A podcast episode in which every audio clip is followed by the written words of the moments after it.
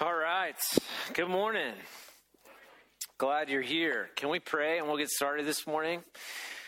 Father, we bless your name. You're good and holy God, righteous above all. We worship you. You're the Alpha and the Omega, the beginning and the end. There's none like you. We need to hear from you today. So would you speak to us by your Spirit, through your word? Give us ears to hear, give us eyes to see all the things that you have in store for us to hear and see today. Uh, thank you, Father, for such a great weekend with our teenagers. God, thank you for what you're doing and, and through the churches of the 4B area. We, we bless you for it in Christ's name. Amen. All right. Well, we are going to continue our series. Part one of our series in the book of Revelation this morning will be in Revelation chapter 2, verses 8 to 11. Revelation chapter 2, verse 8 to 11. While you're turning there, let me just celebrate. You may remember at the end or right at the Christmas season, we were collecting um, items to build welcome kits for an organization called Houston Welcomes Refugees.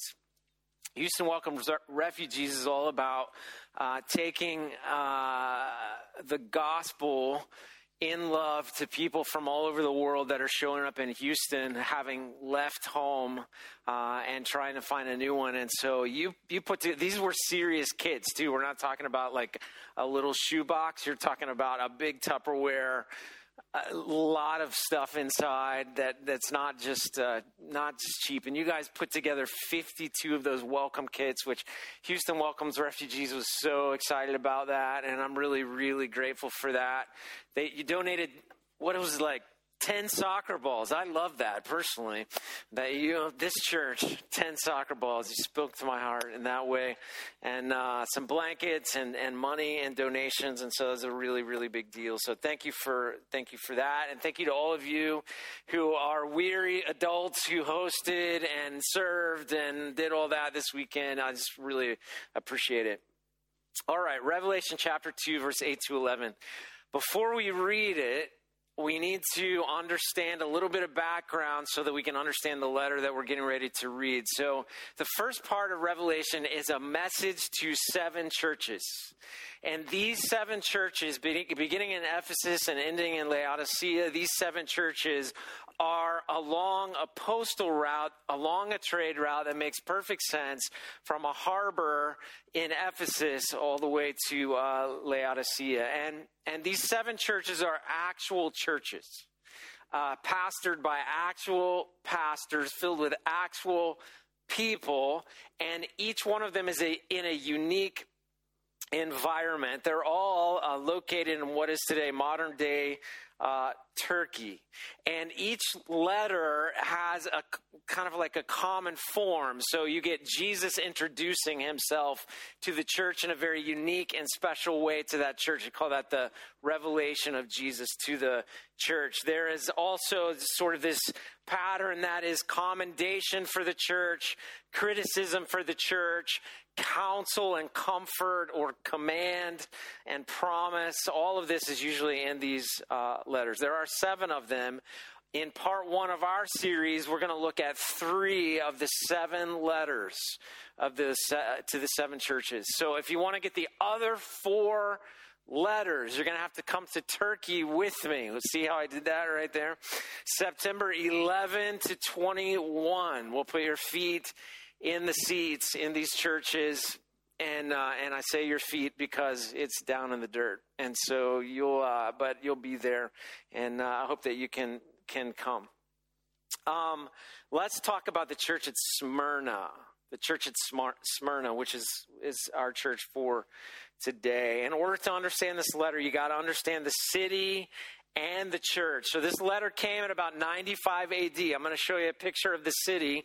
This is an archaeological illustrator who takes what we know about the city and then and then draws it so that we can understand it. So if you look there uh, toward the Aegean, you, are going to see a harbor. Anytime you see a harbor in a city, what does a harbor mean? It means money, the bottom line. It means people are bringing goods into the city, goods are going out of the city. And so you have a harbor, and from the harbor, the lowest point in the city, up to the Acropolis, which is at a place called Mount, Mount Pagus, you have everything in between is completely and utterly Roman. So, this is for Asia Minor, this is the center of imperial cult worship. So, where do you go in Asia to worship the emperor? You go to Smyrna.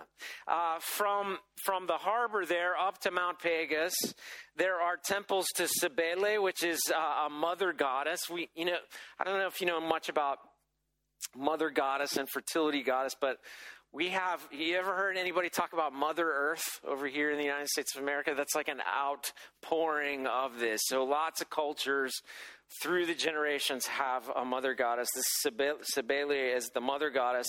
There's a temple to Apollo, a temple, temple to Asclepius, which is the god of healing, a temple to Aphrodite, and then heading up to a shrine to Zeus himself toward the top. So from the bottom to the top, the more powerful the god, the higher they are. So what I want you to see is that this is a very religious city. They're just focused on Roman uh, gods they worship the emperor. Their claim to fame is they are the birthplace, so they think, of Homer of Iliad and Odyssey fame. Has anybody read the Iliad and the Odyssey? All right, so uh, this is this is them. Smyrna comes from a word that means uh, myrrh. Where have you heard myrrh before? Myrrh was was brought by the Magi to to uh, to Jesus when he was was, was uh, two or three years old. It's also used in, in burial ceremonies. And so um, Smyrna is named for myrrh because it's expensive and all that stuff, but myrrh is also associated with suffering and death. So when you think of Smyrna, think of the opulence of Rome, the riches of Rome, the religion of Rome, think of the beauty of Rome, but also you have to think of suffering and death. This is in its background, this is in its history. And the time period evidences suffering, tribulation, and persecution for Christians, but maybe not exactly how you would think. Uh, instantly, when people think of persecutions of Christians, when it comes to Rome, they put, you know, somebody in a stadium with lions. But before there was that kind of persecution, the first people to persecute uh, the Christians in Roman Asia Minor were actually the Jews. And there's a reason for that. The temple was destroyed in 70 AD in Jerusalem by the Romans. And there was immense pressure for the Jews all over the Roman Empire to tip their hat to Rome, tip their hat to imperial cult worship so they could continue doing what they do in their synagogues. And the problem with the Christians was the Christians would not tip their hat to Rome. And so the Jews persecuted the Christians because they did not want to be associated with people like John, who is the, the writer of this letter. They do not want to be associated with Christians who also consider themselves Jewish because they don't tip their hat to Rome. They only worship Jesus, this risen Nazarene. Now, in the chronologues of history, for those of you who care about this at all, in AD 90, there's a document uh, in Hebrew called the Shemoneh Esreh, and in that there is a, a curse called the Curse of Minim. And the curse of Minim was the attempt of the Jewish people to say uh, Christians cannot worship in synagogues anywhere in Asia Minor. So people like John and his disciples, for them the, the persecution in, intensified. Later then would come the persecution of Rome. So you think about crucifixion and stadiums and lions and all that. That would come later because they were perturbed by the Christian worship of Jesus as the Son of God and the King of Kings because this was in direct contrast to the imperial cult worship, to Roman propaganda and Roman power. And the emperor Domitian expanded emperor worship and the combination of all of this that I've just summed up in like two minutes pinched the Christians at Smyrna eventually to death. They were persecuted to death eventually. There is a well known martyr from Smyrna named Polycarp. Polycarp, anybody name their kid Polycarp, by the way? No, uh, we don't, we don't grab this one. I don't know why, but Polycarp knew and was, inst- he knew John, the disciple, and he was instructed by John. Irenaeus, the historian, wrote in one th- uh, between 130 and 200 AD, he confirmed that Polycarp was John's disciple. Polycarp was the pastor of the church at Smyrna, probably when the letter, this letter that we're getting ready to read, was delivered. He is the most famous martyr from Smyrna, and he was executed on February 23 AD 155. And we have recorded in a letter from the church of Smyrna to the believers, or another church in Philomelium, which is in Phrygia, everything that happened to Polycarp on, on uh, around the time that, that he was martyred. And I'll, I'll, I'll, come back to that later. Now, with all that in mind, stand up with me. We're going to read the uh, letter. Revelation chapter 2, beginning in verse 8, ending in verse 11. Here's what the uh, scripture says. And to the angel of the church in Smyrna, write the words of the first and the last who died and came to life. I know your tribulation and your poverty, but you are rich, and the slander of those who say they are Jews and are not, but are a synagogue of Satan. Do not fear what you are about to suffer. Behold, the devil is about to throw some of you into prison that you may be tested, and for 10 days you will have tribulation. Be faithful unto death, and I will give you the crown of life. He who has an ear, let him hear what the Spirit says to the churches. The one who conquers will not be hurt by the second death. You may be seated. Bless you. Let's look at the statement of Revelation in Revelation chapter 2, verse 8. Who does Jesus say that he is when he begins to speak to the church at Smyrna? He says, I am the first and the last, indicating that he was there when it started and he will be there after it ends. Ironically, Smyrna often calls itself the first among cities.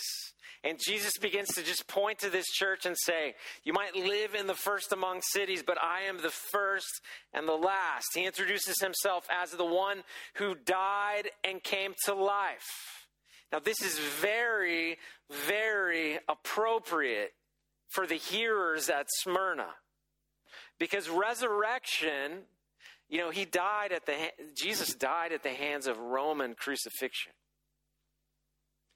But resurrection defies worldly power. It overcomes worldly power. So for him to say at the very beginning, I died and came to life, he's telling Smyrna to have hope in who he is, Jesus.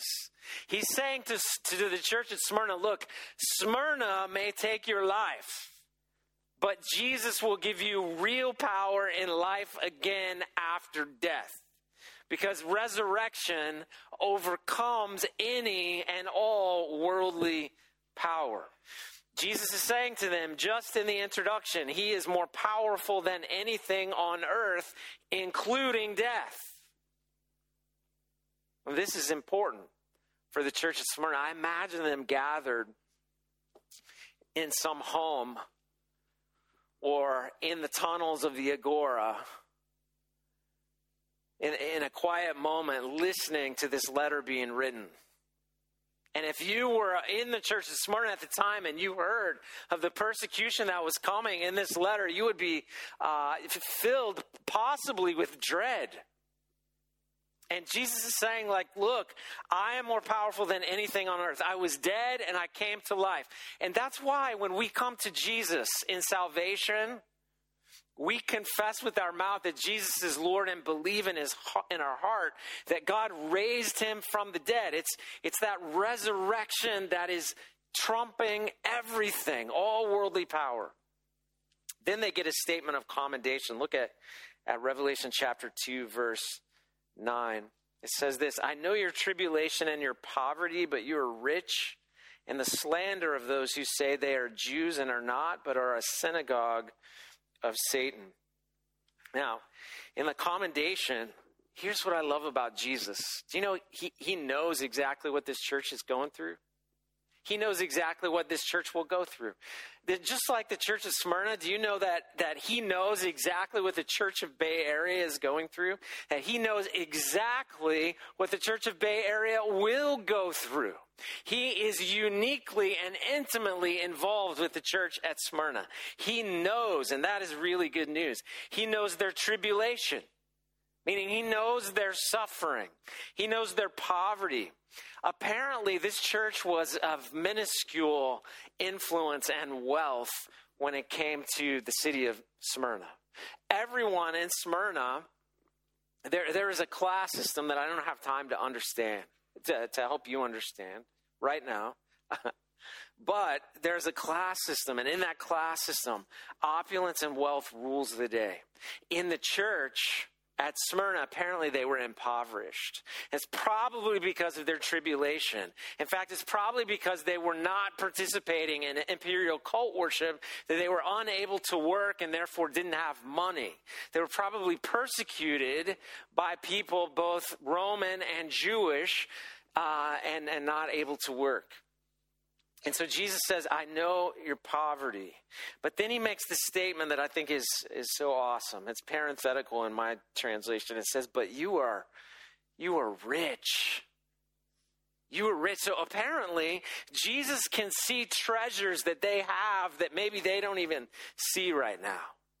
He knows that they don't have material possession. He knows that they struggle to put bread on the table. He knows that they are suffering. But he's saying to them, in, in Christ, you are rich. He understands the slander of those who say that they are Jews and are not. And he calls them the synagogue of Satan. Everybody always asks, what is that? What is the synagogue of Satan? Can we go visit the synagogue of Satan? No, if there was a synagogue of Satan, I'm not going there. I'm not going to take you there. It's weird. But also, this, Jesus uses this terminology to say of the synagogue in Smyrna, particularly, they are slandering you because they're in cahoots with Rome. They're tipping their hats with Rome and they're saying, we want to distance ourselves from these who are Jews, but also say they follow the risen Nazarene Jesus. We don't want any part of them. We don't want them in our synagogues. That's why you get that curse of Minim in history that I talked about just a minute ago. And so Jesus knows this. He knows the slander that they're facing. And this is what I want to encourage you with. If you're suffering, if you're going through tribulation, if you have hardship, understand this. Jesus knows intimately your suffering. He knows your tribulation. He knows how you're being slandered. All of it. He knows it. And this is a great comfort to me. Now, interestingly, in these seven churches, typically there is a statement of commendation, like they've just gotten here, and typically there's a statement of criticism. However, the church of Smyrna gets no criticism. Now that's that's interesting. They're not the richest church. They're not the biggest church. But they're the most persecuted church. And somehow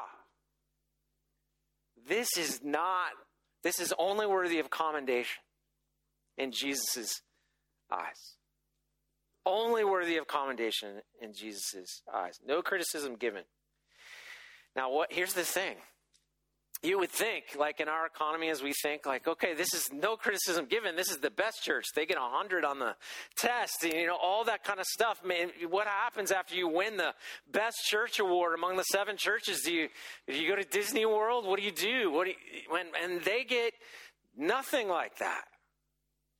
They just get no criticism, but they do find out in the letter that they're going to face more tribulation, more suffering for their association with Jesus. There is no promise of deliverance, no promise of the absence of suffering. There's promise of power and life after death.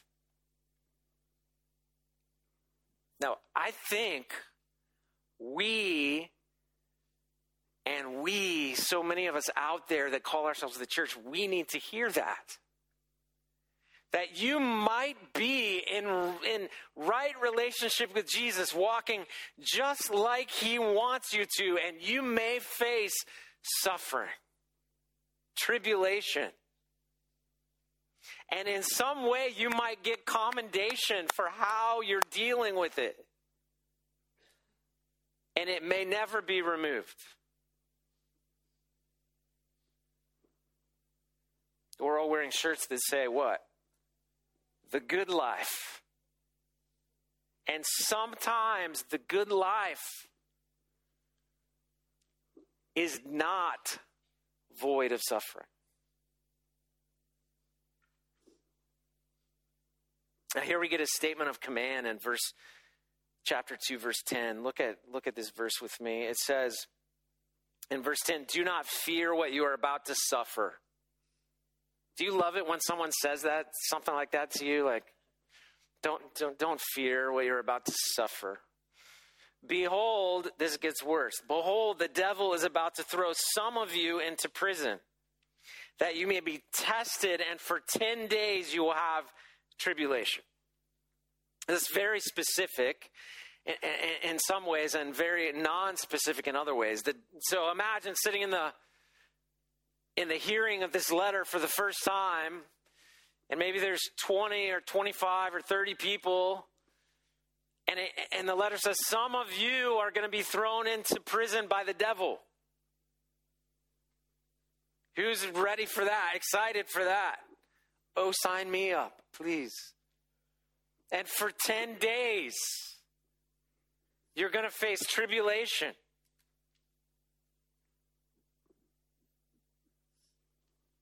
What you would like to see here is, but don't worry, I'm going to get you out of there the first day.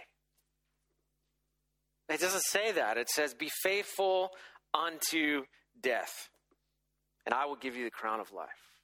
Be faithful unto death, and I will give you the crown of life. Jesus knows their suffering intimately. He knows what's coming for them that they cannot see yet. And the command that he gives them is to be faithful unto death. Do not fear, be faithful unto death. Do not fear, be faithful unto death. In Matthew chapter 10, verse 28, Jesus was teaching his disciples in it. He said, And do not fear those who kill the body but cannot kill the soul. Rather, fear him who can destroy both soul and body in hell.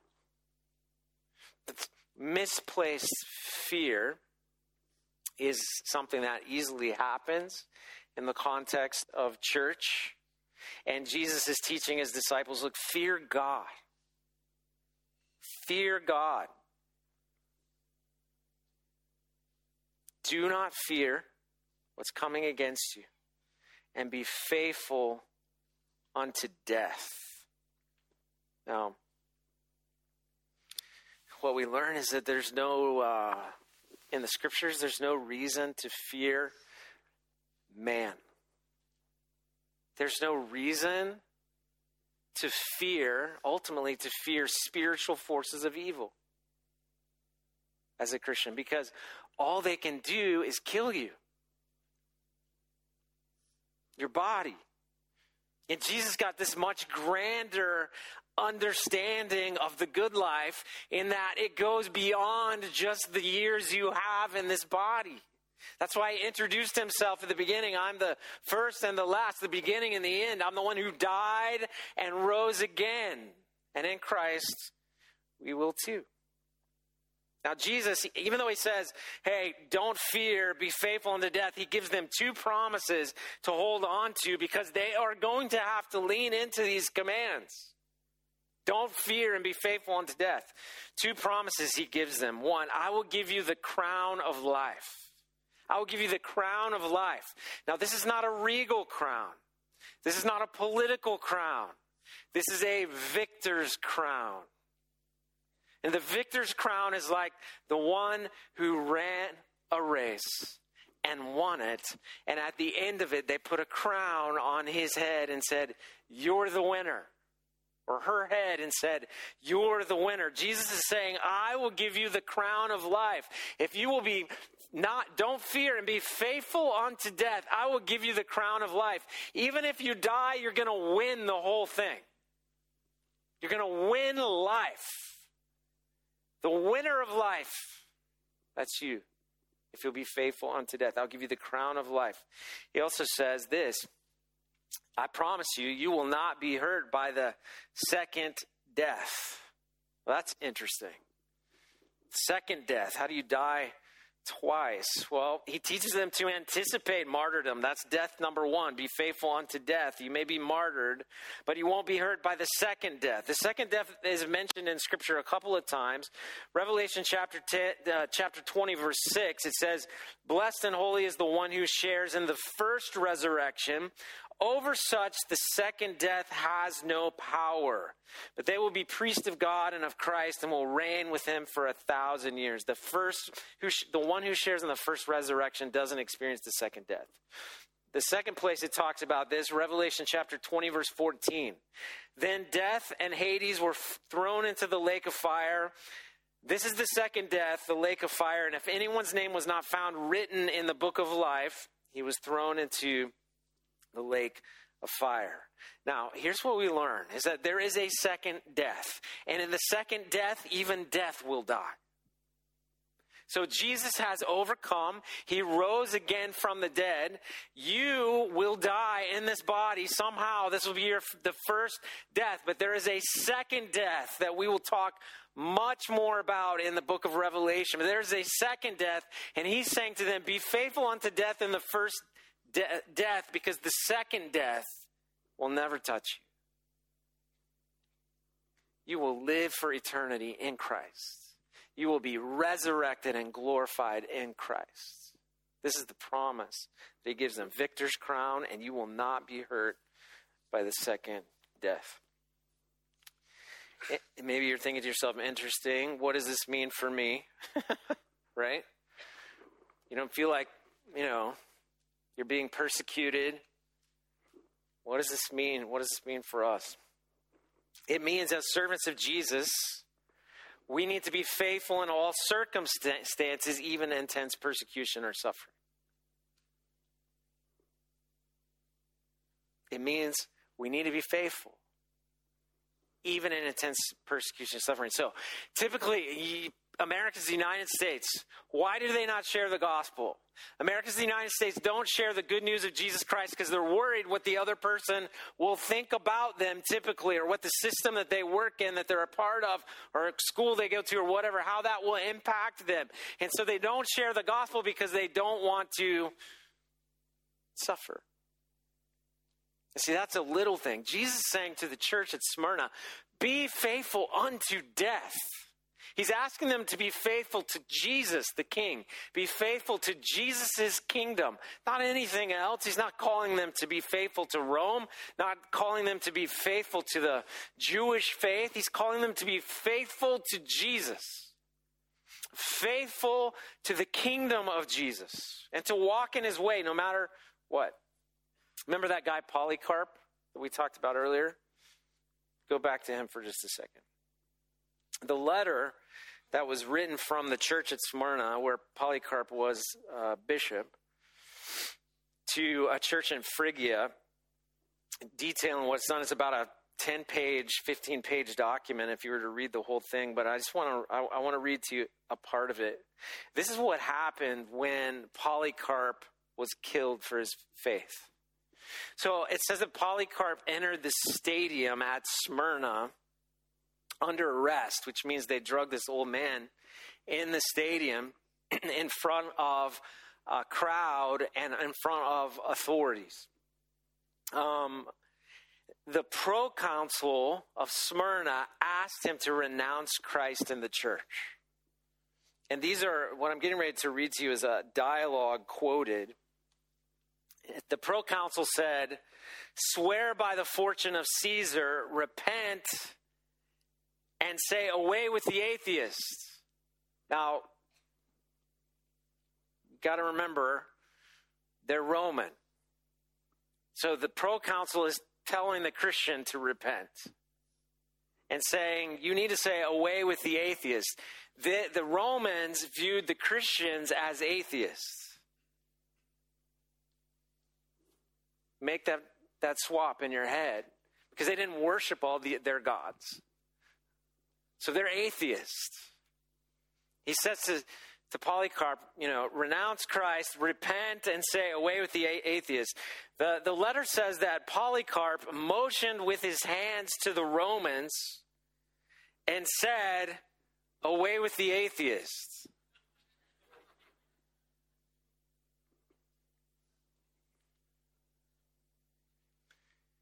The proconsul again demanded him to renounce Christ. Polycarp, and this is a, a quote Polycarp said, 86 years I have served him. So he's an old man at this time. 86 years I have served him, and he never did me any injury. How then can I blaspheme my king and my savior? Now, when Jesus, imagine if the dates line up, Polycarp being the pastor of the church at Smyrna, when they receive a letter that says, I'm the first and the last, I'm the one that died and came to life. I know your tribulation, your poverty, but you're rich. I know that you're slandered by the synagogue of Satan. Some of you, the devil's going to lock up. Be faithful unto death. Can you imagine? Do you think that letter went through Polycarp's mind in the stadium that day? 86 years I have served him, and he never did me any injury. How then can I blaspheme my king and my savior? To make a long story short, they sentenced him to be burned at the stake. It says that Polycarp, they, normally they would nail someone down in that burning at the stake situation, and he said, I don't need to be nailed down, I'll just stand here. From there, eventually he dies, martyred. This is what Polycarp thought following Jesus meant that day. And here's what it means for you and for me. We have made our Christianity like Disney World. We have uh, made it like candy to some degree. Super easy. And yet, this church, the church of Smyrna, I am facing intense persecution. We would not be a church right now, we would not be a church that received a letter from Jesus that had no criticism. There, were, there would be criticism. Smyrna faces no criticism because of their persecution, and because the level of their persecution, and because they are being faithful unto death. Now, I don't know if you'll ever stand in a stadium like Polycarp. I kind of doubt it. But I do know we need to be faithful to Christ and his kingdom unto death, to the last breath, unto death. When you suffer, Peter said this. Peter, church tradition says he was crucified upside down for his faith. Peter, Peter said this in 1 Peter chapter 4, 12 to 19. Beloved, don't be surprised at the fiery trial when it comes upon you to test you, as though something strange were happening to you. It's like, We told you this was going to happen. You've seen it happen to Jesus. It's happening to us. It's going to happen to you. But rejoice insofar as you share Christ's sufferings. Now, let me just say that Christ's sufferings is the unique focus here. Suffering in Christ. Don't get Christ and country confused. Christ's sufferings, that you may also rejoice and be glad when the, his glory is revealed. If you're insulted for the name of Christ, you're blessed because the Spirit of the glory of God rests upon you. But let none of you suffer as a murderer or a thief or an evildoer, as a meddler. Yet if anyone suffers as a Christian, let him not be ashamed, but let him glorify God in that name. For it is time for judgment to begin at the household of God. And if it begins with us, what will be the outcome for those who do not obey the gospel of God? And if the righteous is scarcely saved, what will become of the ungodly and the sinner? Therefore, let those who suffer according to God's will entrust their souls to a faithful Creator while doing good. And this is our mantra. As we walk the planet for however many years we have, we are faithful. No matter the circumstance, no matter the situation, even if persecution came, even if suffering intensifies, even if you do find yourself in a stadium, be faithful unto death. I think this is what Jesus meant when he said, If you're going to follow me, you got to take up your cross, deny yourself, and follow me. Sometimes American Christianity doesn't look like that. You might say, well, it's because of the absence or the lack of intense persecution. And I would say maybe, maybe that, that that's that's part of it, but I, I also think it's it's quite possibly has to do with our lack of understanding of who Jesus is, what his kingdom is, and what he believes faithfulness to look like. Be faithful unto death. Do not fear those who can kill the body, spiritual forces of evil. Fear God. Be faithful unto death. This is a message for you today. And ironically, this is the good life. This is it. Because there are now treasures in heaven. There's an eternity, a rule, and a reign with Jesus Christ, the King of kings and Lord of lords. You can't lose. You get the victor's crown in him. Would you bow your head and close your eyes?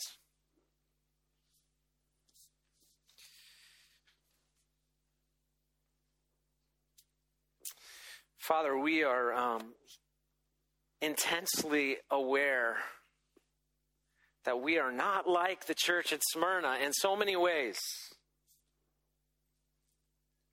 And we're grateful that we don't face the kind of persecution that they were facing at the time. But Lord, we we learn from them. We see and we learn from them about faithfulness. And so, Father, would you make us a people who hears you and obeys you? People who love you with all our heart, soul, mind, and strength. People who love other people like you do. Help us to be faithful, to not fear, to keep our eyes fixed on you. We love you, Jesus. In Christ's name, amen.